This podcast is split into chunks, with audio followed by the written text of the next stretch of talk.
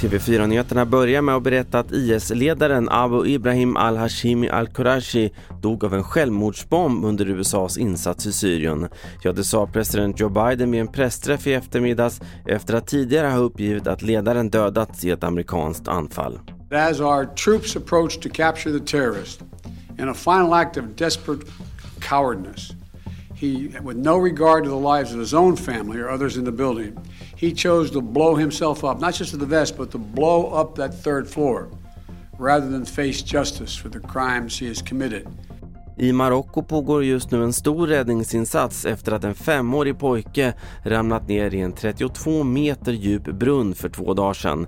Räddningsinsatsen med fem grävmaskiner har nu pågått i ett dygn och det har gått att få ner vatten och syrgas till pojken som ramlade ner när pappan reparerade brunnen.